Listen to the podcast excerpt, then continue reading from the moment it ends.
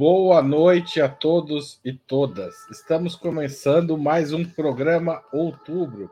Hoje quem apresenta esta edição do programa de 17, hoje, 17 de abril, quem apresenta este programa sou eu, Haroldo Cerávulo Cereza, diretor de redação de Ópera Mundi.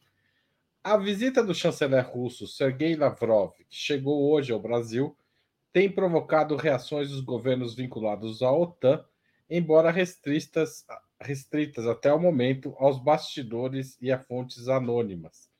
A imprensa de direita no Brasil e no mundo ensaia uma onda de cancelamento contra o presidente Lula, tratando de deslegitimar sua declarada neutralidade no conflito russo-ucraniano.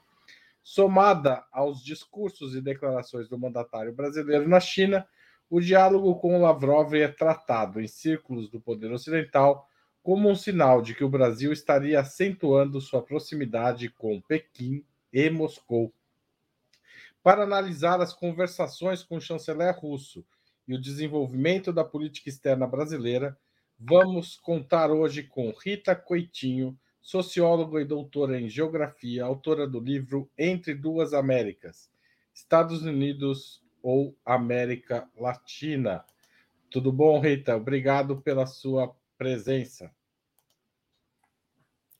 Boa noite, tudo é, bem? Além da Rita, a gente conta aqui com Valério Acari, historiador e professor titular aposentado do Instituto Federal de Educação, Ciência e Tecnologia de São Paulo, e com Milton Temer, oficial da Marinha caçado em 1964 pelo golpe militar, jornalista de profissão, ex-deputado federal pelo PT e fundador do PSOL.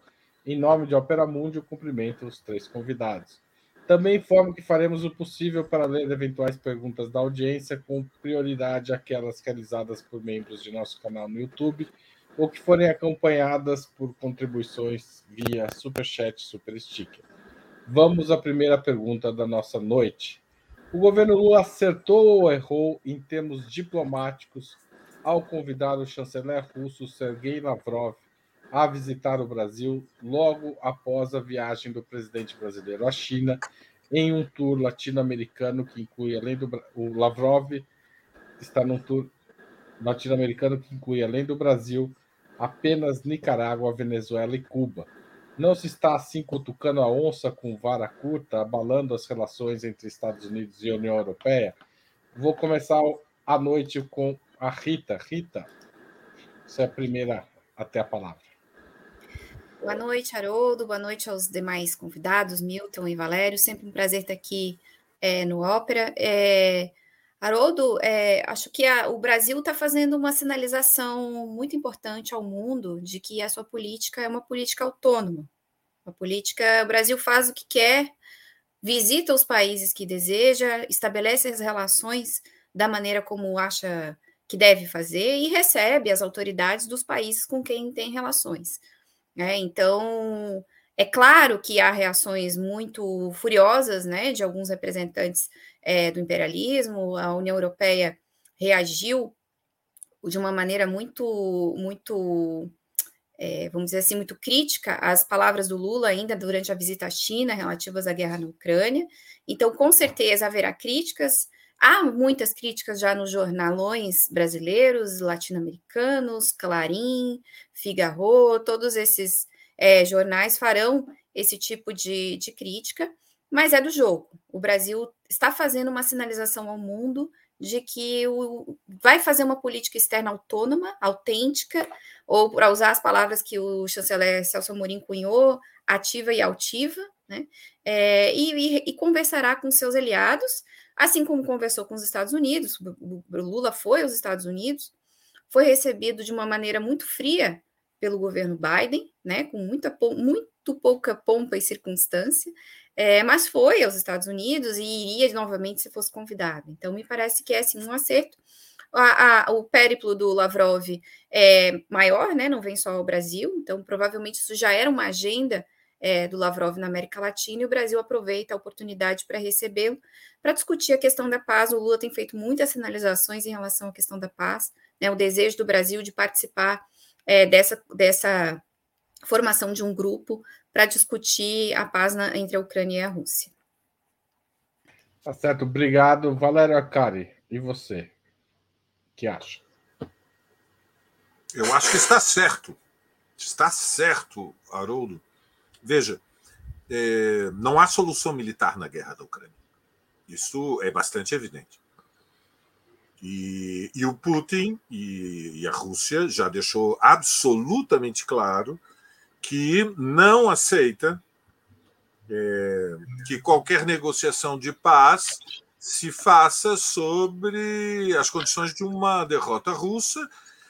Considera que a Rússia está ameaçada porque, é, por trás do governo de Zelensky, existe uma operação política consistente que vem de há muitos anos no sentido de expansão para leste da OTAN e relembra sistematicamente, eu creio que de maneira até um pouco perigosa, que a, Rússia tem o maior arsenal nuclear do mundo. E, portanto, é, a construção de um acordo de paz passa por concessões recíprocas e o Lula não falou nada de extraordinário quando ele disse que não é somente o Putin que tem que recuar, que Zelensky também tem que recuar. Tem que haver concessões mútuas numa mesa de negociações e o estatuto de neutralidade do Brasil é, ele ganha legitimidade quando o governo brasileiro demonstra de fato independência. Recordemos que é, o governo Bolsonaro tinha um alinhamento incondicional com os Estados Unidos durante o governo Trump. E recordemos que durante décadas o Brasil teve um alinhamento eh, constante com Washington. Vem fundamentalmente desde a Segunda Guerra Mundial, quando o governo brasileiro foi o único que enviou um exército para combater ao lado dos norte-americanos contra o nazifascismo, enviou 20 mil soldados, nenhum governo latino-americano o fez, e durante os 40 anos seguintes, entre 45 e 85, o Brasil foi o primeiro destino do mundo, não foi o segundo, não foi o terceiro, foi o primeiro destino do mundo de investimento norte-americano fora dos movimentos de capitais que ocorreram entre os Estados Unidos e a Europa Ocidental e entre os Estados Unidos e o Japão. E, portanto, o início desse terceiro governo uh, mandato do, do Lula, quarto mandato de um governo de coalizão liderado pelo PT, está diante do desafio de responder aos eh, grandes eh, dramas contemporâneos da humanidade. E não é verdade que o, que o Brasil eh, poderia eh, mergulhar numa indiferença diante do destino do conflito ucraniano. O Brasil tem cacife no mundo em função do lugar que a Amazônia ocupa, que é estratégico na.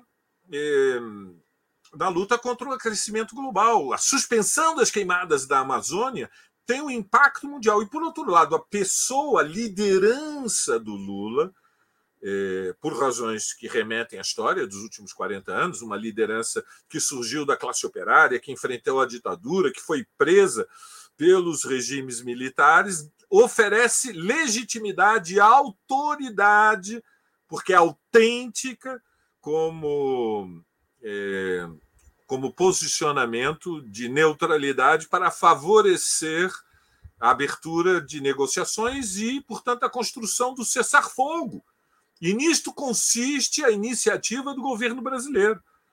E o governo brasileiro pressiona, evidentemente, a OTAN, mas pressiona também os russos. E é legítimo que o faça, e nesse terreno é progressivo que receba o Lavrov ainda que isso não signifique nenhum apoio à Rússia. Eu estou entre aqueles que pensam que a Rússia é uma potência imperialista, ainda que subalterna, não está no centro do poder do, da Troika, do G7, é subalterno, está excluído do centro do poder, mas isso, evidentemente, é, é mais uma razão para exigir o cessar-fogo, porque nunca houve transição de supremacia no sistema internacional de Estados, primeiro no sistema europeu nos primeiros 300 anos e nos últimos 200 anos, sem guerra. E, evidentemente, a decadência norte-americana coloca o perigo de guerra mundial. Muito boa iniciativa, neutralidade brasileira e a busca eh, corajosa de uma solução de paz negociada. Câmbio, Haroldo. Obrigado, Valério. Milton Temer, o governo brasileiro acerta? Ele cutuca a onça com a vara curta ou não?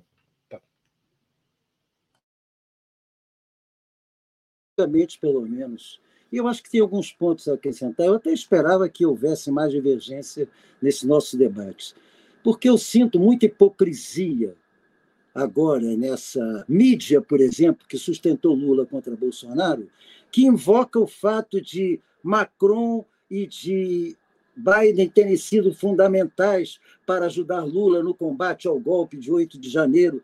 Grande baboseira porque nem Macron nem Biden apoiaram Lula por questões é, de democracia no planeta. Apoiaram Lula porque uma vitória de Bolsonaro tem uma influência concreta dentro dos Estados Unidos em favor de Trump e na França em favor dos Le Pen, que são duas grandes ameaças crescentes ao poder instituído desse seis por meia dúzia que é a parceria dos democratas com os republicanos moderados e na França, do Macron com a direita, organizando aquela direita contra a esquerda. Ou seja, não houve solidariedade a Lula por questões da eh, geopolítica internacional. Houve solidariedade contra a vitória de Bolsonaro, porque o simbolismo internacional da vitória de Bolsonaro era o avanço de um autoritarismo que favoreceria as mesmas forças semelhantes, aliás, com o mesmo com a mesma retórica e com a mesma prática dentro dos Estados Unidos, com Trump e a metade dos Estados Unidos, e na França com o, os Le Pen. Esse é um ponto. Outro ponto da hipocrisia também é de que ah, não pode haver uma intervenção estrangeira. A maior intervenção estrangeira, todas as intervenções estrangeiras depois da Segunda Guerra Mundial, os Estados Unidos têm especial papel nessas intervenções. Aliás, na China, quem é que inventou Taiwan como, é, é, Taiwan como, como, como país? Uma ilha milenarmente pertencente ao Império do Meio. O que, que tem Taiwan virar país a não ser por interesse geopolítico bélico do imperialismo americano? Mais que isso, na própria Europa, a tragédia que foi a intervenção nos Balcãs, a destruição da Iugoslávia, criando um, um, uma contradição de pequenos países que estavam unificados em torno da Iugoslávia. Tivemos até aquela surpreendente entrevista do Petkovic num programa da TV Globo, em que tentou se emparelhar, emparedá-lo, Ana, uma apresentadora do, do Jornal da Manhã, sobre para que ele criticasse a Iugoslávia socialista. Ele disse, eu tenho muita saudade da Iugoslávia socialista, porque todos tinham trabalho, todos tinham emprego. Então, objetivamente, os Estados Unidos e a União Europeia não têm nenhuma autoridade para emitir conceitos sobre o que o Lula está fazendo nesse momento. Mais ainda, no início da crise, eu me, eu me lembro bem que a Alemanha, que é dependente, é muito dependente, sabe, dos problemas energéticos que surgiriam, inclusive os problemas econômicos que surgiriam com as sanções contra a Rússia, a Alemanha tentou dar uma resistidazinha, mas foi logo enquadrada. A União Europeia apenas mostra que se transformou num acólito subalterno, absolutamente submisso aos interesses do Departamento de Estado. Me lembro aqui de uma entrevista de Tarek ali, em que ele dizia a Inglaterra, que foi uma das que saiu tanto em cima do Iraque quanto da Iugoslávia, sempre está na frente de uma ação colonialista. Eu me lembro de Tarek Ali dizendo, numa entrevista até na Globo News, ele dizendo a Inglaterra não precisava de foreign office, bastava ter alguém que telefonasse para o Departamento de Estado para determinar a política da Inglaterra. Então, objetivamente, é, é, o que se vê em torno do, deste, de, desta investida de Lula que eu não considero neutra coisa nenhuma, eu considero tomada de posição na China e na Rússia, e com a visita de Lavrov, é muita hipocrisia, muita canalice, típica de quem quer manter o Brasil como subalterno, sem dar atenção sequer ao Brasil. Obrigado, Milton. Vamos para a segunda pergunta. É, na opinião de vocês, o governo brasileiro fez uma inflexão na sua política em relação à questão russo-ucraniana, desde a declaração conjunta Lula-Biden e do voto na Assembleia Geral das Nações Unidas, que chancelou um ponto de vista que responsabilizava integralmente Moscou pelo conflito militar, ou faz parte de. É, não é exatamente uma contradição a posição atual do Lula sobre a questão da guerra da Ucrânia expressa na China e, de certa forma, com a visita do Lavrov aqui. Valério, você começa. Creio que fez uma inflexão. É evidente. Não se pode considerar como o desdobramento de uma orientação tática votar a favor de uma resolução da ONU que responsabiliza unilateralmente a Rússia pela guerra na Ucrânia. A Rússia, sejamos rigorosos, pode ser responsabilizada pelo início da guerra da Ucrânia, porque houve uma invasão quando ainda não existia perigo real e imediato é, da instalação de armas nucleares da OTAN, em particular dos Estados Unidos, em território ucraniano. Porém, a guerra mudou de qualidade. A guerra no início era uma invasão russa da Ucrânia, deixou de o ser. As guerras não são simples. A Primeira Guerra Mundial foi simultaneamente várias guerras. Não foi somente uma guerra dos aliados contra o eixo. A guerra começa com a invasão da Polônia e a resistência de Churchill e da Grã-Bretanha, a neutralidade da União Soviética e a neutralidade norte-americana transforma-se é, com o tempo é, numa invasão da Rússia, da invasão da União Soviética, portanto, uma guerra para é, a colonização dos povos é, de origem eslava, trans, transcresce é, numa de guerra interimperialista, é, numa guerra de libertação nacional em diferentes regiões do mundo, como na China, onde eh, o Exército Vermelho eh, encabeçou eh, durante um período em unidade de ação militar com Chiang Kai-shek e o Kuomintang, a luta contra a invasão japonesa. Então, esta guerra ela transcresceu, mudou de qualidade quando a OTAN se comprometeu no terreno militar, não somente com o financiamento de Kiev, mas com o apoio crescente através do envio de armas e a presença no terreno de oficiais norte-americanos. Por enquanto, só temos a informação de oficiais norte-americanos. É possível que haja oficiais militares também britânicos, se não de outras nações dentro da OTAN. E é essencialmente uma guerra de procuração em que os ucranianos são a carne para canhão, mas é uma ofensiva da OTAN contra a Rússia e, portanto, é claramente uma guerra interimperialista é, diante de um movimento de resistência da Ucrânia é, face à invasão russa. Então, neste contexto, há uma inflexão na política externa brasileira quando, depois de votar a resolução da, da OTAN que criminaliza a Rússia, como lembrou Milton, com razão, é, foi a OTAN que invadiu o Afeganistão. Quer dizer, esta ideia de que o direito internacional foi respeitado pelas potências da OTAN. E agora a Rússia é a primeira potência que desrespeita o direito internacional. Não tem nenhuma fundação, legitimidade, não é sustentável para quem tem mínimo de informação sobre a história política, não só dos últimos 30 anos, desde o final da Segunda Guerra Mundial. E a declaração-chave foi a do Lula antes da viagem para a China, quando ele afirmou, e eu já citei hoje, que eh, a construção de um caminho para a paz passa por eh, mútuas concessões, e, portanto, a Ucrânia também teria que fazer cedências.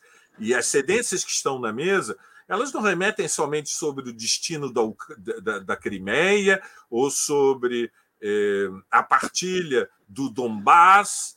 Eh, ela passa por uma questão fundamental, que é se a Ucrânia será ou não incorporada à OTAN e, portanto, se armamentos nucleares norte-americanos serão instalados ou não na Ucrânia. Evidentemente. Então, creio que há uma inflexão, uma inflexão progressiva, um passo em frente, que é, confirma um reposicionamento de uma é, diplomacia que aposta é, na ideia de que, um, de que um Estado como o brasileiro pode, deve cumprir, é, tem responsabilidades é, diante do de desenlace da crise. Haroldo. Milton Temer, mudou a posição do Brasil? Não, é evidente que mudou. Mudou e de maneira clara, progressiva, no meu modo de ver. Pelo menos no simbolismo, vamos ter claro isso. É preciso saber concretamente o que, que os acordos com a China e com a Rússia vão gerar hoje, inclusive na conversa com Lavrov, houve inclusive é, é, discussão sobre transferência de tecnologia no campo nuclear, o que eu acho muito importante, não apenas discussão sobre a continuidade e um aumento quantitativo da exportação de matéria-prima em troca de é, valor, matéria com valor agregado é, depois dessa matéria-prima exportada.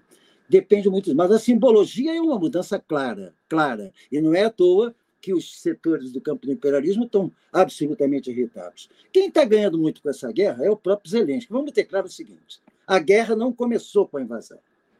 A guerra começa com as hostilidades lá atrás, quando já no golpe da direita dentro da Iugoslávia, amplamente apoiada pelas forças nazistas dentro da, da Iugoslávia, da Ucrânia.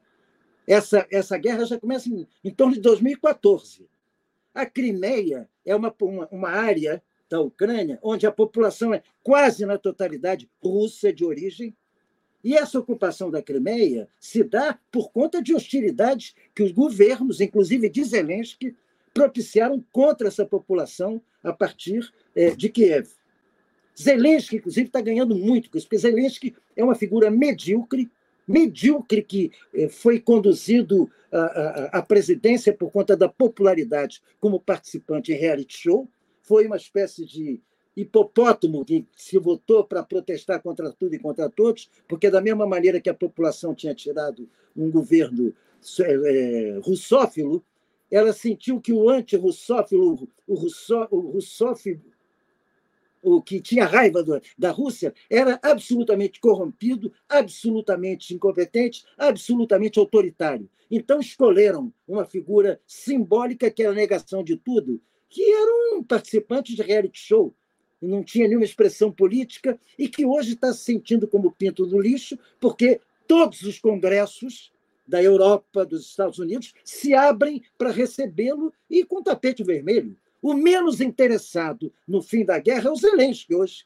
porque a quantidade de recursos, não é militar só, não, recursos financeiros incontrolados, porque estão sem controle, que estão entrando na Ucrânia, são incomensuráveis da ordem de 20 bilhões em um ano, é muito mais do que foi, que foi gasto durante em, em todo o planeta no combate à fome. É quase o dobro. Então, objetivamente, é, é, é, essa mudança de posição que representou clara, muito, de maneira muito clara. É, eu não acho que o Brasil está neutro. O governo, primeiro, não é Brasil. Uma grande parte do Brasil está protestando contra o Lula. A direita brasileira, a mídia brasileira, o chamado pessoal da terceira via está protestando, está encontrando formas de, de tensionar o governo. Os maiores da vida não cessam de fazer artigos mostrando que, enfim, nós estamos à beira de uma aliança com a Rússia numa guerra atômica contra os Estados Unidos. Só falta isso. Então, objetivamente, eu acho que, e como lá no início da conversa a Rita colocou de forma clara, nós estamos afirmando uma posição que eu não vejo como neutralidade, não, eu vejo como posição que realmente condena a origem da guerra. A origem da guerra não é a invasão atual, não. A origem da guerra está lá atrás, com a ameaça concreta da Ucrânia, e essa ameaça já se manifestava praticamente no golpe de 14, de se transformar numa espécie de base da OTAN dentro, na, na fronteira com a Rússia, que evidentemente é inaceitável até pela cultura russa de proteção das suas fronteiras contra a invasão da Europa Ocidental. Obrigado, Milton. Rita, qual a sua leitura dessa, dessa posição atual do Brasil? É, é, o Milton colocou muito bem, a, a, é, foi de fato uma inflexão. é, na minha visão, é, do, do, que eu acompanho dos fatos, houve aqui uma tomada de posição do presidente Lula em relação à política externa. E parece que aquele voto na ONU é, esteve mais ligado a uma condução é, do chanceler brasileiro e do representante do Brasil na ONU. Né? Uma, um, foi um voto ruim, um voto equivocado, que o Brasil, por exemplo, poderia, se o objetivo do Brasil era se cacifar como mediador no conflito, o Brasil poderia ter feito uso da abstenção, que é um, um, um recurso diplomático amplamente utilizado pelo Brasil em inúmeras situações delicadas. O Brasil poderia ter feito a abstenção, não fez e votou com os países da OTAN. E o presidente Lula assume o papel, logo em seguida, o presidente Lula assume o papel do comando da diplomacia, fazendo uso da diplomacia presidencial, que vem se, se tornando uma tradição diplomática brasileira, né? Uma, uma presença muito forte do presidente na condição diplomática, e é isso que o Lula faz. Então, ele retoma nas mãos a condução da política externa brasileira e faz as declarações que vem fazendo, faz as demarcações que vem fazendo em relação à visão de mundo é, que o PT e, o, e a coalizão né, que dá suporte ao atual governo brasileiro defende para a política externa, política externa autônoma né, é, que defende os princípios constitucionais da paz e da soberania e da autodeterminação dos povos e defende a solução negociada. Então, o Brasil ele se cacifa de duas maneiras né, para esse debate. Agora, com a condução que o presidente Lula dá, ele coloca em torno de si novamente essa aquela aquela aquele espectro político que, que o Brasil conseguiu unificar com a formação do G20 econômico lá no primeiro governo Lula, né, na construção de uma alternativa para a ordem mundial, ele refaz, se recoloca no tabuleiro na discussão é, da reforma da ONU, da reforma do Conselho de Segurança da ONU, e o Lavrov vem ao Brasil e fala o quê? Que a Rússia apoia o pleito brasileiro é, em relação à reforma do Conselho de Segurança da ONU. Então, essa, essa inflexão, o Brasil, então, ele faz essa mudança de perspectiva, que é uma mudança muito assertiva em relação ao rumo da à condução do que precisa ser uma negociação de paz. É, quero colocar a minha visão em relação ao, ao início do conflito. É, esse conflito já estava posto, é um conflito planejado pela OTAN. Os recentes documentos que vazaram aí pela mão de um hacker, né, nos, que era um, um jogador de videogame que vazou documentos do Pentágono, né, esses recentes documentos mostram a construção do conflito, a participação ativa dos Estados Unidos da América na condução da OTAN no cerco à Rússia. Em 2014, o golpe que derrubou o governo, que era um governo pró-russo, ele, ele já, é, já dá início a esse conflito com a proclamação de autonomia do Donbass e do Lugansk e do Donetsk, desculpem aqui o meu russo, que é péssimo, né? É, eu não sei pronunciar é, esses nomes, é, então, a gente tem ali um, uma resistência, vamos dizer assim, das minorias russas em relação à ascensão do governo nazista, né? E há ali uma guerra que é levada pelo governo da Ucrânia, da Ucrânia contra essas populações de origem russa. Então, a guerra começa ali. Né? A, inva a invasão do território ucraniano ela decorre desse cerco e ela decorre dessa situação que teve o, o envolvimento direto da União Europeia. Eu quero lembrar que a gente tinha uma, uma, uma diplomata americana, Vitória Nuland, se eu não me engano o nome dela, e um diplomata da, da, da União Europeia atuando dentro da Ucrânia em 2014, quando teve aquele golpe. Então a guerra começa lá. Isso que é importante. E o governo brasileiro, quando faz essa, essa inflexão na sua diplomacia, ele reconhece o papel nocivo da OTAN no cenário internacional e coloca é, é essa, essa, nova, essa nova visão, vamos dizer assim, de como que precisa ser a solução do conflito. Falei muito, né? O Haroldo já está. Mais, mas você que está mais respeitando. Você que está respeitando mais o tempo até agora, eu deixei você correr, porque os outros realmente às vezes dão uma escapadinha. Mas vamos lá. O porta-voz do Conselho de Segurança Nacional dos Estados Unidos, John Kirby, declarou na tarde de hoje que o Brasil está papagaiando a propaganda russa e chinesa sem analisar os fatos. Fecha aspas. Essa declaração deve ser entendida como uma pista de qual será a reação de Washington e das principais lideranças europeias à postura brasileira? Milton Temer. Porque para mim ficou um pouco corrido, não ouvi. Repete, por favor. Desculpa, vou repetir. O porta-voz do Conselho de Segurança Nacional dos Estados Unidos, John Kirby, declarou na tarde de hoje que o Brasil está papagaiando a propaganda russa ah, para analisar os fatos. É uma pista do que Washington, de como Washington vai tratar essa história? Não, evidentemente, para Washington, qualquer posição que não seja de submissão absoluta ao Departamento de Estado americano é uma conspiração comunista. Evidente. Quando ele usa essa terminologia de baixo calão, quase de baixo calão, que estaríamos papagaiando que diz. Não, ao contrário.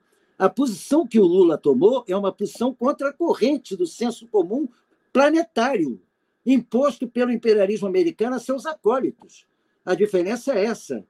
De forma concreta, o que o, o, o, o Lula manifestou é, digamos, não é uma posição de neutralidade. Da mesma forma que não se poderia propor negociação de paz fechando o acordo com o voto que nós fizemos na ONU.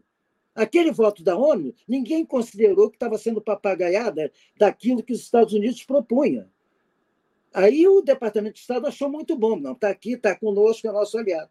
Objetivamente, o Lula, quando faz a infecção, ele o faz dentro da perspectiva de buscar uma saída para a guerra, para pôr fim à guerra. É essa a tônica da discussão. E eu estou de acordo com o, o, bravo espectador, nosso técnico espectador companheiro, que diz: Pô, não aguento mais falar de Ucrânia. É verdade. Porque o papel dos Estados Unidos no restante do planeta é todo ele, principalmente com os democratas. Hein? Vamos parar com essa ilusão de que os democratas são diferentes do republicano. Em política externa, o imperialismo dos democratas é mais agressivo do que o dos republicanos, historicamente. Então, objetivamente, é, é, vamos ter claro: o que os americanos não aceitam é que alguém no continente latino-americano seja capaz de contestar aquilo que é ditado pela política de Estado do Departamento de Estado ou da Casa Branca. E, nesse sentido, Lula afirmou uma posição que eu espero não só na retórica, mas nos acordos concretos, corresponda realmente a uma afirmação de posição que lhe dá autoridade, inclusive, para chamar os dois para discutirem a paz, porque os Estados Unidos não têm nenhuma condição de chamar a Rússia para conversar sobre paz nesse momento. Ela só pode dizer o que o Zelensky tem que fazer para continuar a ofensiva bélica. Obrigado, Milton. Rita, e essa, essa vocalização da reação americana, o que, que você achou dela e qual a consequência? É, a vocalização da reação americana é esperada, né? É, os americanos nunca não esperam jamais que o, o seu te, o, o, seu quintal, né, os países latino-americanos se posicionem de uma maneira diferente no tabuleiro internacional. É, nós tínhamos já esse claro descontentamento dos Estados Unidos da América lá nos três primeiros governos do PT, né? Há, indícios, inclusive, de participação é, de organizações ligadas aos Estados Unidos na nos, nos movimentos de desestabilização dentro do Brasil, enfim, são indícios, a gente ainda não tem os documentos, mas uma hora eles devem aparecer, né, como foi em 64. Então, há sim essa, essa, essa, esse costume, vamos dizer assim, do, do, do, do Departamento de Estado americano de imaginar que os governos latino-americanos estarão alinhados ao Ocidente, ao chamado Ocidente. É, e quando o Brasil faz essas inflexões de política externa autônoma, é, normalmente o Brasil é alvo de sanções. A gente já viu isso, a gente já viu esse filme em 1951, 52, quando Getúlio Vargas se aproxima de Perón e tenta fazer acordos com a Argentina e com o Chile. A gente já viu isso no combate ferrenho da mídia é, brasileira contra a política externa independente do Jânio Quadros e do João Goulart, né, do, do chanceler Santiago Dantas. A gente já viu isso é, nos outros governos Lula e Dilma, e a gente vai ver de novo. Né? Tanto esse alinhamento da mídia hegemônica, que é uma mídia vinculada às agências de notícias estadunidenses, né, que faz coro com esse tipo de posicionamento. Então, por exemplo, o Brasil fez muito bem. Recentemente, os Estados Unidos chamaram uma cúpula da democracia e fizeram lá um manifesto condenando a Nicarágua, e o Brasil se recusou a assinar. Né? O, a, essa cúpula da democracia foi um repeteco do que eram as reuniões da Organização dos Estados Americanos no século XX. Há muito tempo que a OEA perdeu papel, o Brasil não dá muita bola mais para a OEA, assim como a Venezuela saiu, Cuba já tinha sido expulsa, enfim, né? É, então, eles fa fazem essas novas articulações buscando vincular os países latino-americanos às suas posições. Então, é o esperado. é o que eles farão, farão muita pressão. É, não sei ainda, é, não, não tenho como prever que tipo de mecanismo irão usar, mas com certeza farão muita pressão. Por outro lado, o governo Biden está numa situação muito delicada, né? Porque o seu principal opositor, é, Donald Trump, é muito vinculado a essa extrema-direita internacional, a qual Jair Bolsonaro é também vinculado. Então, o enfraquecimento do governo brasileiro atual, né, uma, uma desestabilização do governo atual, pode ser uma sinalização ruim para o seu eleitorado dentro dos Estados Unidos. Então, o Biden está numa situação difícil, embora, mas mesmo assim, eu acredito que os Estados Unidos farão um movimento, sim, é, de pressão. A União Europeia hoje soltou uma nota é, repudiando as declarações do Brasil em relação à participação da União Europeia é, na guerra da Ucrânia. Né? Então, há aí um movimento do chamado Ocidente em relação à posição do governo brasileiro. Provavelmente vão tentar nos chantagear com o acordo Mercosul-União Europeia, o que eu acho ótimo, porque aquele acordo é horroroso, né? O Brasil não devia assinar aquele acordo, é, mas eles vão usar, tentar usar esse, esse acordo como moeda de troca e algum tipo é, de ameaça em outras áreas, talvez Fundo Amazônia. Vamos ver o que, que é que vai vir aí para lá frente, mas com certeza não vai ficar impune a nossa rebeldia. Tá certo. Valério, né? Falta Valério nessa rodada, não é isso? Muito bem, Haroldo. Bom, eu penso em primeiro lugar que é, o governo brasileiro não pode deixar-se intimidar por declarações do sub, do sub, do sub da diplomacia norte-americana enviando recados para o Itamaraty.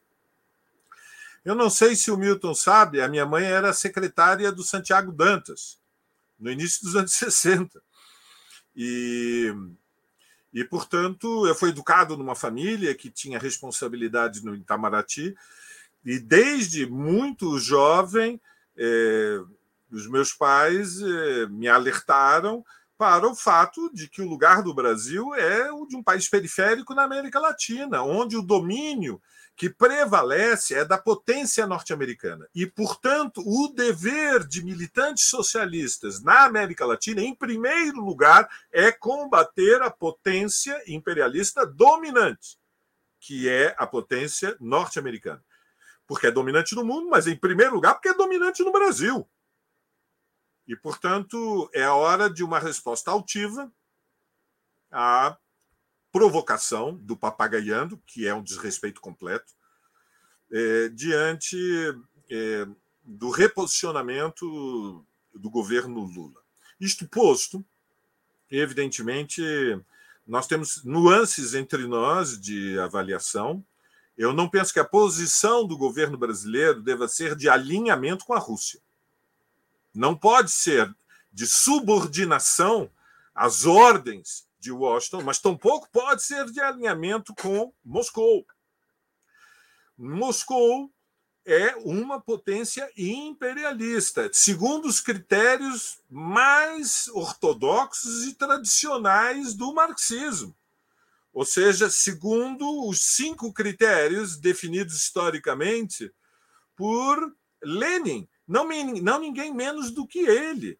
É, que num famoso ensaio, o imperialismo, é, estágio supremo do capitalismo, alertou que tinha ocorrido na virada do século XIX para o século XX uma mutação na natureza do capitalismo. Em algumas potências, por cinco razões: concentração de capital e formação de monopólios, fusão do capital industrial bancário originando capital financeiro, papel da exportação de capitais na conquista e preservação de posições de domínio, formação de corporações multinacionais que dividem entre si o mercado mundial. E quinto, partilha do mundo entre os estados imperialistas. Se, se nós observarmos estes cinco critérios, a Rússia preenche todos os cinco critérios. Ou seja, a Rússia de Putin, depois eh, da recuperação econômica dos 20 anos, na sequência da década perdida após a restauração capitalista, que mergulhou a, com a dissolução da União Soviética, a Rússia numa regressão histórica. A Rússia, na primeira década do século, teve, teve crescimento, Milton, de 7% ao ano e duplicou o PIB. E, portanto, na Rússia, eh, nós temos a presença de monopólios, temos a liderança do capital financeiro, ainda que boa parte dos bancos sejam estatais. A Rússia é exportadora de capitais, compete por espaço para as suas corporações no mercado mundial, disputa áreas de influência no mundo. A Rússia tem colônias. Tem colônias na Europa Oriental, como é a Bielorrússia, e tem colônias na Ásia Central a Rússia domina o Cazaquistão, o Turcomenistão, a Kirguísia, o Tadiquistão, o Uzbequistão. Dentro da Rússia, há colônias internas como a Chechênia. E, e, por outro lado, o regime de Putin é o de uma. É, é um regime bonapartista, é um regime autoritário. Ocorrem eleições, mas são eleições nas quais não há plenas liberdades democráticas. Portanto, a posição do governo brasileiro não é alinhamento com a Rússia a posição do governo brasileiro é sim neutralidade, porque se trata de uma guerra interimperialista em que a Ucrânia foi transformada num protetorado norte-americano na fronteira da Rússia. Mas a Rússia invadiu a Ucrânia. É, esta ideia, vamos combinar, é uma, uma tese hegeliana de que a guerra começou em 2014 com o golpe de Estado. Gente, a guerra da Ucrânia não começou em 2014. Como a guerra, a Segunda Guerra Mundial, não começou em 33 com o incêndio do Reichstag. Isso é uma fórmula literária, é uma metáfora literária, num grau altíssimo de abstração. Qualquer poder por Hitler antessala da. É, é, deflagração da Segunda Guerra Mundial, mas ela começou com a invasão da Polônia. Bom, esta é a minha opinião, é uma nuance. Não penso que, portanto, esteja errado o governo Lula, ele preserva a sua independência e atua com máxima responsabilidade para abrir um caminho para a paz. E, nesse aspecto, estabelece um diálogo com a China, que é a potência que tem um papel, eh, pelo seu peso, de maior responsabilidade para a abertura de negociações. Câmbio, Haroldo. É, eu teria que passar para a próxima pergunta, mas eu tenho que dar o direito de resposta para o Milton e para a Rita é, claro, rapidinho, porque, até porque você estourou o prazo. Essa, então, um essa, minuto para o Milton, um minuto para a Rita.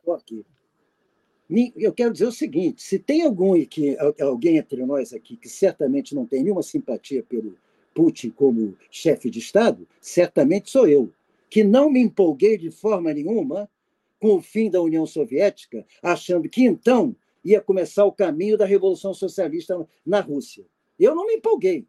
Ao contrário, eu sempre olhei a corja de Yeltsin como algo desprezível.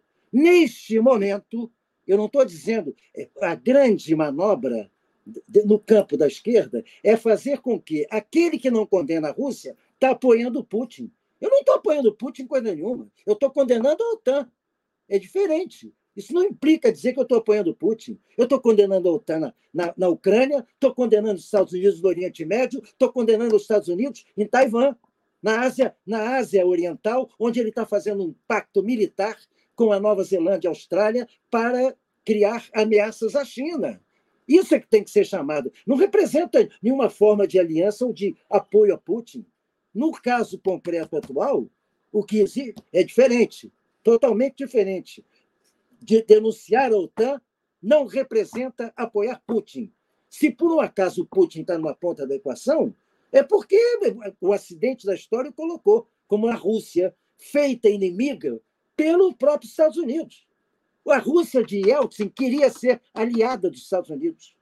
Quem não aceitou foi o próprio Estados Unidos, porque o campo da indústria bélica é, o complexo industrial militar americano precisa de conflitos planetários para poder manter sua acumulação capitalista permanente, sua acumulação de lucros permanente. E Yeltsin e Putin trabalharam durante toda a década de 90 para serem subalternos aos Estados Unidos. Os Estados Unidos é que não topou. Então, não tem nenhuma simpatia com aquilo lá. Só que, como os Estados Unidos não aceitaram como acordo, resolveram transformar em outro polo de uma disputa imperialista internacional. A Rússia, o, meu caro Valério, o, o, o equipamento nuclear soviético, russo, ex-soviético, é são cúpulas de é, é, é, enferrujadas. Vamos ter claro, a recuperação concreta começa muito depois. Então, objetivamente, vamos acabar com essa história de que denunciar a OTAN na crise do que está acontecendo na Europa hoje, via, Euro, via Ucrânia e o paspalhão do Zelensky, não tem nada a ver com apoiar Putin na Rússia. Na Rússia, eu apoio, aliás, os dissidentes até, o setor radical do Partido Comunista da Rússia. É, o Rita quer fazer um comentário também? É, eu acho que é uma discussão muito longa, mas assim, apenas dois pontos, né? O primeiro que é, o Partido Comunista da Federação Russa é oposição ao Putin no plano interno. Mas na questão da guerra da Ucrânia, vem apoiando as ações do Estado russo. Por quê? Porque entende é, o conflito a que chegamos agora como uma autodefesa, né? Uma questão de defesa das minorias, das, aliás, das maiorias russas que habitam o Donetsk e o Lugansk né? E, e, e a Crimeia. Enfim, essa é uma questão é, que a gente precisa colocar. Uma coisa, quando a gente defende uma visão relativa à construção da paz, né, e a, e a multilateralização das relações é, internacionais, nós não estamos defendendo o governo X ou Y, até porque nós somos brasileiros. Não nos cabe defender para os russos qual é o melhor governo, né? Mas dentro do cenário internacional, nós defendemos uma posição negociada né, de, de finalização do conflito, em que não haja uma derrota dos russos. Por quê? Porque uma derrota dos russos é uma vitória da OTAN. E uma vitória da OTAN não interessa aos povos, não interessa aqueles que defendem uma nova hegemonia né, nas relações internacionais. Então, é preciso sim que a OTAN sofra é, algum tipo de derrota, e para isso é necessário que o conflito seja negociado, o fim do conflito seja negociado. Né, que essas regiões que são de maioria russa permaneçam com a Rússia e aí pode-se negociar a linha intermediária, né, no que é a proposta de paz que a China faz, dos 12 pontos, e eu imagino que a proposta brasileira deva caminhar nesse sentido. Em relação ao imperialismo, é um debate grande, é, mas, assim, eu não sei onde está a exportação de capital da Rússia, né? A grande, indústria, a grande empresa russa, a Gazprom, é uma empresa estatal, é, então eu acho que dentro dos cinco critérios é, que o Valério cita aqui, a gente não consegue encaixar a Rússia, mas enfim, é um debate bem teórico, bem mais longo, que a gente pode fazer num outro, num outro momento. Aliás, a gente pode fazer um programa só sobre isso uma hora. Valério, você precisa acrescentar alguma coisa, porque você tem estourado o tempo, mas como o debate pegou fogo aqui, eu acho que precisa, precisa te dar essa chance de completar algum raciocínio aí que tenha ficado no meio. Não, eu acho bom nós fazermos um dia um programa sobre uma análise marxista, qual é a natureza do Estado russo. Só uma observação. Não há nada de bom vai sair de uma vitória da OTAN transformando a Ucrânia, consolidando a Ucrânia como um protetorado. Justo. Nada vai sair de bom de uma vitória de Putin, transformando a Ucrânia numa semicolônia como é o, o estatuto hoje da Bielorrússia. Portanto, o caminho para a paz passa por concessões mútuas.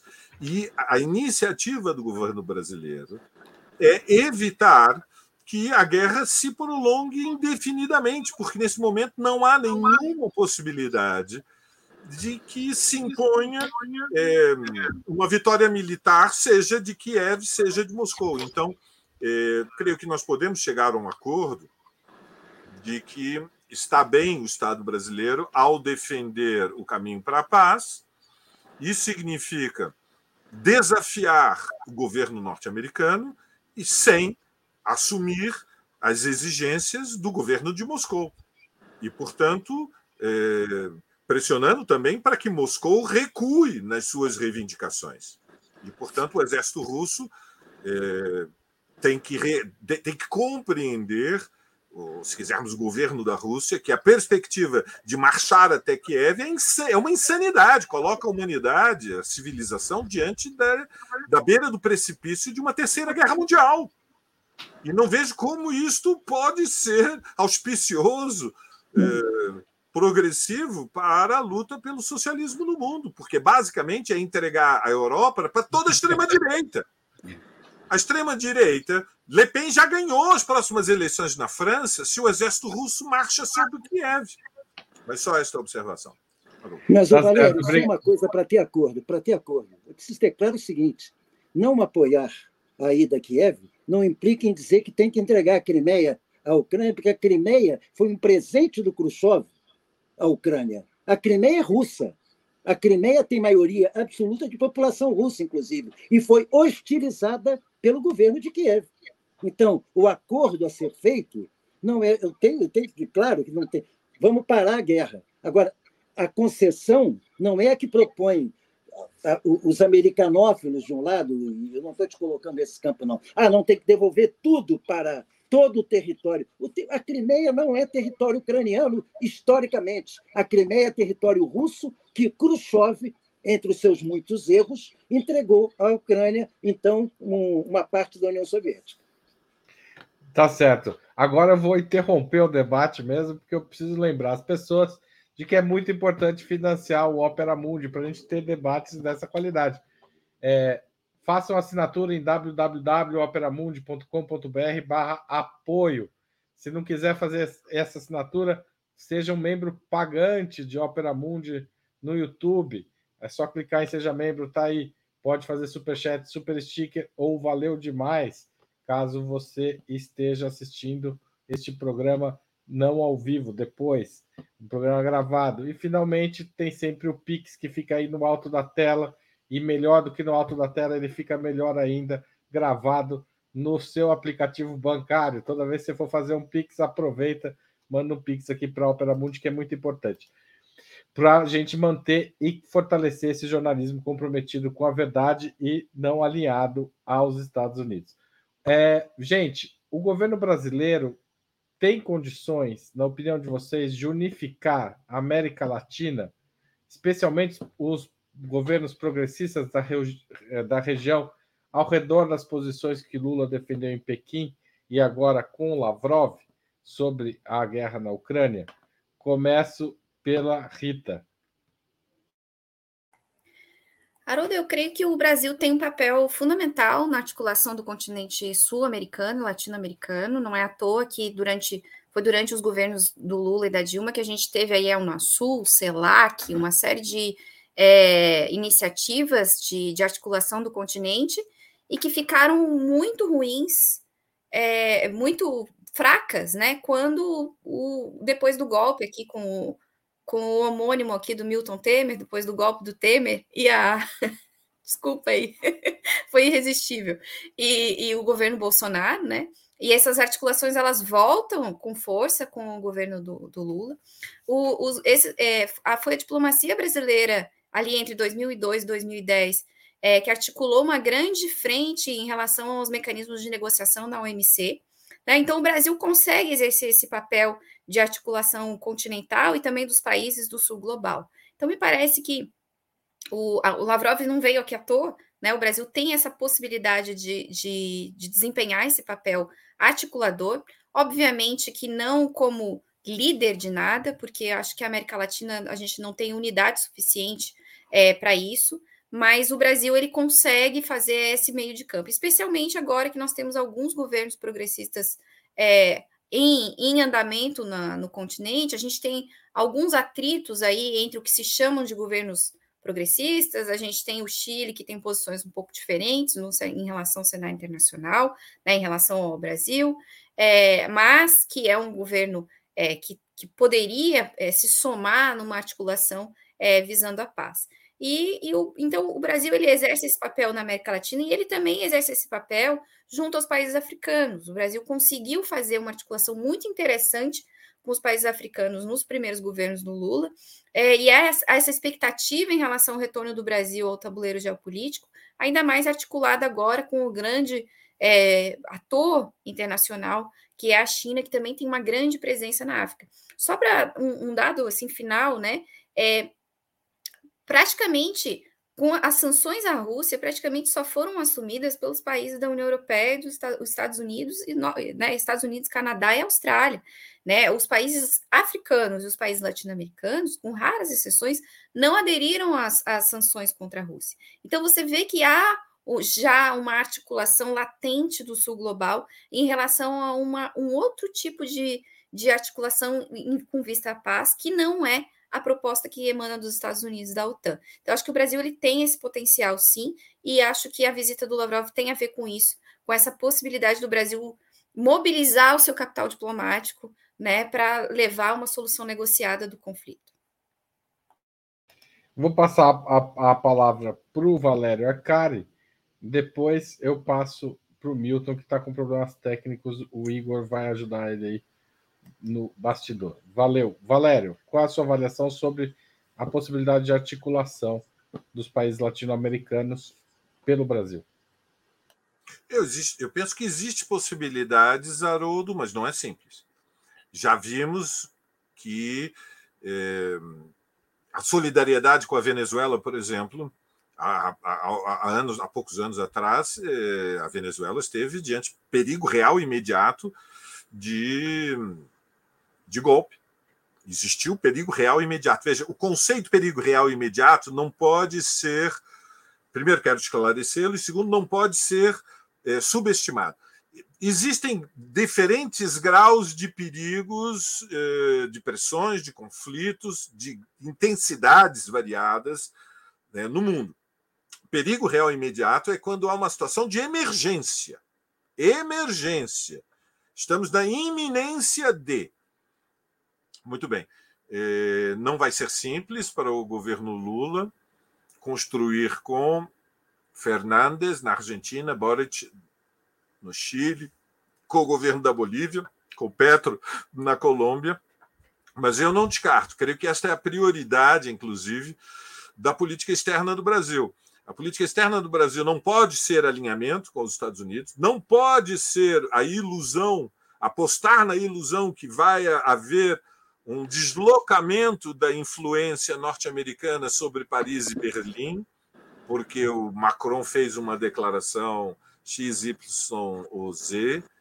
É, tampouco pode ser um alinhamento com a China e com a Rússia, portanto, eu penso que o destino da, do posicionamento externo do Brasil hoje no mundo é assumir responsabilidades da América Latina, e nesse terreno, a, a, a tática diante da guerra da Ucrânia tem enorme importância. E compartilho com, com a Rita. Eu tenho a esperança, sim, que o governo brasileiro possa cumprir um papel importante nessa direção. Oxalá eh, isso possa ser construído. Seria muito positivo. Câmbio, Haroldo. Milton, Milton Temer, não sei se você ouviu a pergunta completa no começo, mas a questão é se o Brasil tem condições de articular a América Latina numa posição semelhante à, à que o Lula defendeu em Pequim sobre a guerra da Ucrânia. A América Latina como um todo não, mas ele pode ter forte influência sobre alguns dos países que têm seguido um caminho, digamos assim, dessa, dessa esquerda com suas diversas nuances. A Bolívia, é, de uma certa forma, a Colômbia, acredito que mesmo o Chile do hesitante Boris é possível que encante alguma coisa no sentido muito mais da neutralidade do que não vejo, enfim, nenhum deles com cacife suficiente para assumir a posição como Lula assumiu. Porque eu acho que a forma como Lula assumiu, não sei até onde eles têm condição. Talvez o Chile e a Colômbia principalmente por estarem no Pacífico, por terem uma relação com a China direta, eles possam acompanhar o Brasil nisso. Mas eu não vejo a Argentina do Fernandes, o Uruguai principalmente não. É, é, a Bolívia talvez seguindo o Brasil nessa posição de lutar pelo fim da guerra, compondo um campo. Mas eu acho que isso não deve absolutamente influenciar o governo brasileiro. O governo brasileiro não consultou o Mercosul, para tomar essa posição. Lula tomou essa posição até com, certamente, uma parte da diplomacia e grande parte da classe dominante e dos chamados setores ditos liberais democráticos, contrário a essa posição. Ele tomou uma posição. Particularmente, eu acho que isso tem muito a ver com a sua condição de presidente da República. Ele, como presidente da República, assumiu isso. Não sei quantos foram consultados. Da mesma forma que Lavrov soube da guerra na Ucrânia, na, da entrada da Rússia na Ucrânia pela mídia, por decisão do, do Putin, eu não sei até onde. O, o, o, o Lula exerceu seu poder executivo tomando a posição de moto próprio. Então, eu não sei se nem se é fundamental que o Brasil encontre é, apoios na América Latina. O que eu tenho certeza é que no mundo, na ONU, na Assembleia Geral, essa posição do Brasil vai ter repercussão.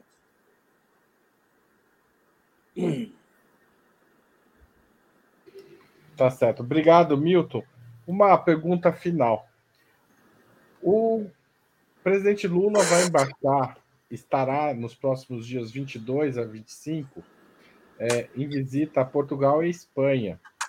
Vocês imaginam que essa posição tomada em relação à Rússia possa é, criar problemas com a relação histórica de Lula e do PT com partidos da social-democracia europeia, que tem apoiado a guerra, né? Começo pelo. É, é que agora a ordem atrapalhou, mas é o Milton que começa dessa vez. Eu não sei dizer. A reação é complexa, porque, por exemplo, em Portugal, até o, o bloco de esquerda tem uma posição é, claramente hostil, a, a, favorável à Ucrânia. Em Portugal, o bloco de esquerda abertamente é favorável à Ucrânia e condena a Rússia com essa leitura de que não se pode apoiar Putin. E outra coisa, eu não vejo o bloco de esquerda contestar a participação de Portugal no, na OTAN. Na Espanha, da mesma forma, a social-democracia espanhola já foi para lá, de, enfim, já, já passou, é, pulou o alambrado há muito tempo. Hoje é um, uma força da direita. E isso ficou claro naquele encontro com o Chaves, com o, com, com o primeiro-ministro da, da Espanha, subalterno ao corrupto rei Juan Carlos, que confrontou o, Chaves naquela reunião em que estava Venezuela e Espanha, aqui na, na América Latina mesmo. Então, não tenho clareza de como esses governos vão se comportar, mas seguramente eles não vão deixar de levar em conta a importância da relação do Brasil, com, desses países com o Brasil. O Brasil é o principal, é, digamos assim, protagonista do continente da América do Sul independentemente do que os outros possam representar, o Brasil é decisivo. Então, é, é, haverá manifestação contrária, já organizadas pelas extremas-direitas. A extrema-direita portuguesa já está organizando manifestação. Na certa, a extrema-direita da Espanha vai forçar isso também. Não sei como se comportarão os blocos de esquerda lá, como se comportarão é, é, é enfim, certamente o Partido Comunista Português não vai hostilizar o Lula, mas as demais forças políticas eu não sei como se comportarão. Tá certo. É, hum. Milton, Valério e a Rita que encerra isso. Vamos lá. Valério.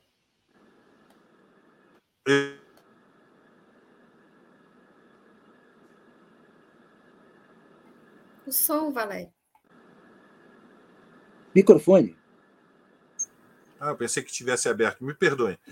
Eu não sei se vocês sabem, mas o Lula é muito popular em Portugal e no Estado espanhol. Muito popular. Não só na Península Ibérica, é muito popular na França. Desperta muita simpatia na Itália.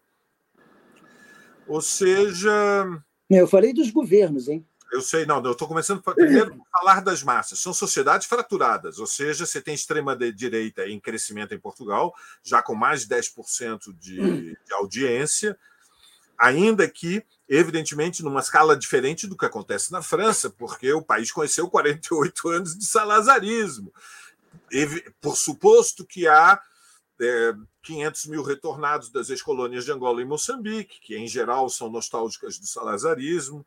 É, mas é, nós estamos falando tanto a memória do salazarismo e a memória do franquismo ainda estão vivas, e a extrema-direita, embora em crescimento, é, tem ritmos desiguais é, quando nós pensamos a Itália e a França, comparando com a Península Ibérica. Portanto, eu penso, em primeiro lugar, que a visita do Lula é, encontra países que estão fraturados, mas em Portugal pesa muito o fato de que o Brasil viveu sete anos, desde o impeachment, desde o golpe institucional contra Dilma Rousseff, numa, digamos, decadência, vamos usar uma palavra elegante, para uma tragédia social, econômica, social, cultural, que culminou com quatro anos de bolsonarismo. Portanto, a vitória de Lula foi recebida com amplíssima simpatia, eh, sobretudo nas grandes cidades. É, eu creio que a esquerda, é, uma parte do Partido Socialista, talvez a maioria, o Partido Comunista, seguramente, o Bloco de Esquerda, é, vão defender é, Lula. Ele não vai poder fazer o discurso na Assembleia da República que estava previsto, porque os partidos da direita se uniram ao Chega e o André Ventura conseguiu construir uma narrativa de que no dia da revolução em que se celebra é, o fim da ditadura, não caberia nenhum presidente estrangeiro tomar a palavra numa sessão do parlamento, mas isso não impede que a presença do Lula seja é, celebrada. Vocês sabem, o Chico vai receber o prêmio Camões.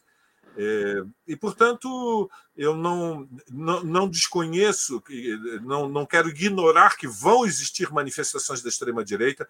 É muito provável que eles tenham, inclusive, é, é, ensaiem a tentativa de colocar alguma força social de choque nas ruas, mas o 25 de abril é uma manifestação imensa em Portugal.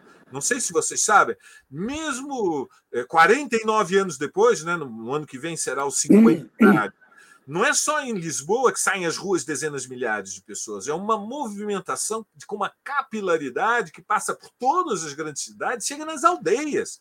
Chega nas aldeias, Haroldo, a bandeira do 25 de abril é levantada nas aldeias, no Portugal mais profundo.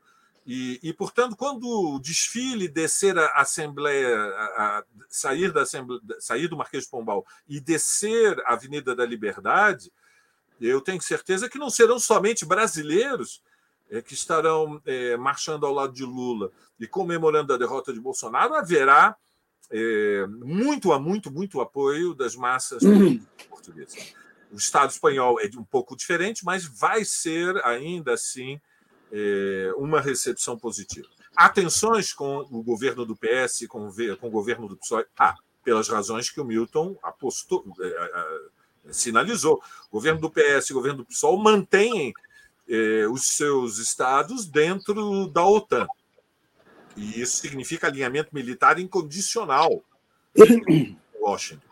É, mas é, não creio que vá ser é, desfavorável a recepção ao Lula. Eu penso ao contrário, é, que será essencialmente favorável, estará dividida a sociedade, mas será favorável. Haroldo. Tá certo. É, a palavra agora é da Rita, é isso? Vamos ver se eu consigo. Vocês congelaram a tela para mim ainda agora. É, Haroldo, é difícil saber o, o, que vai acontecer. Eu acho muito pouco provável que os governos da Espanha e de Portugal façam uma recepção fria ou ruim para o presidente Lula. Né? Eu acho que a tendência é que a, a, a, agenda da visita se concentre em temas comuns, né? A questão do combate à fome, a questão dos acordos é, é, da Iber, ibéricos, né? A gente tem uma série de, de tratativas com a Espanha é, na área da cultura, Ibermuseus, é, questões relacionadas à Unesco, enfim, a gente tem uma série de agendas com esse país, com Portugal, a questão da comunidade dos países de língua portuguesa. Né? O próprio fato de ser numa data próxima ali ao 25 de abril, é, me parece que a agenda deve se concentrar nesse tipo de, de questão, né? fugindo de temas espinhosos como a questão da, da Ucrânia. Se esse tema vier à, à mesa, provavelmente virá no, no, no, na, na, no formato de um debate em relação a alternativas para a paz. Né? Eu imagino que deve ser isso. Claro, a gente não tem bola de cristal, muita coisa sempre pode acontecer, mas a tendência desse tipo de reunião, desse tipo de encontro, é fugir dos temas espinhosos, né? E não apresentá-los é, para todo mundo nos microfones. Eu, eu, li recentemente na internet que a direita portuguesa prepara protestos contra a presença do Lula, né? O Lula tem, tem é, teve uma votação expressiva em Portugal, né, de nacionais brasileiros que vivem lá, é, mas tem também lá um bolsonarismo expressivo, inclusive com um Bolsonaro português, né?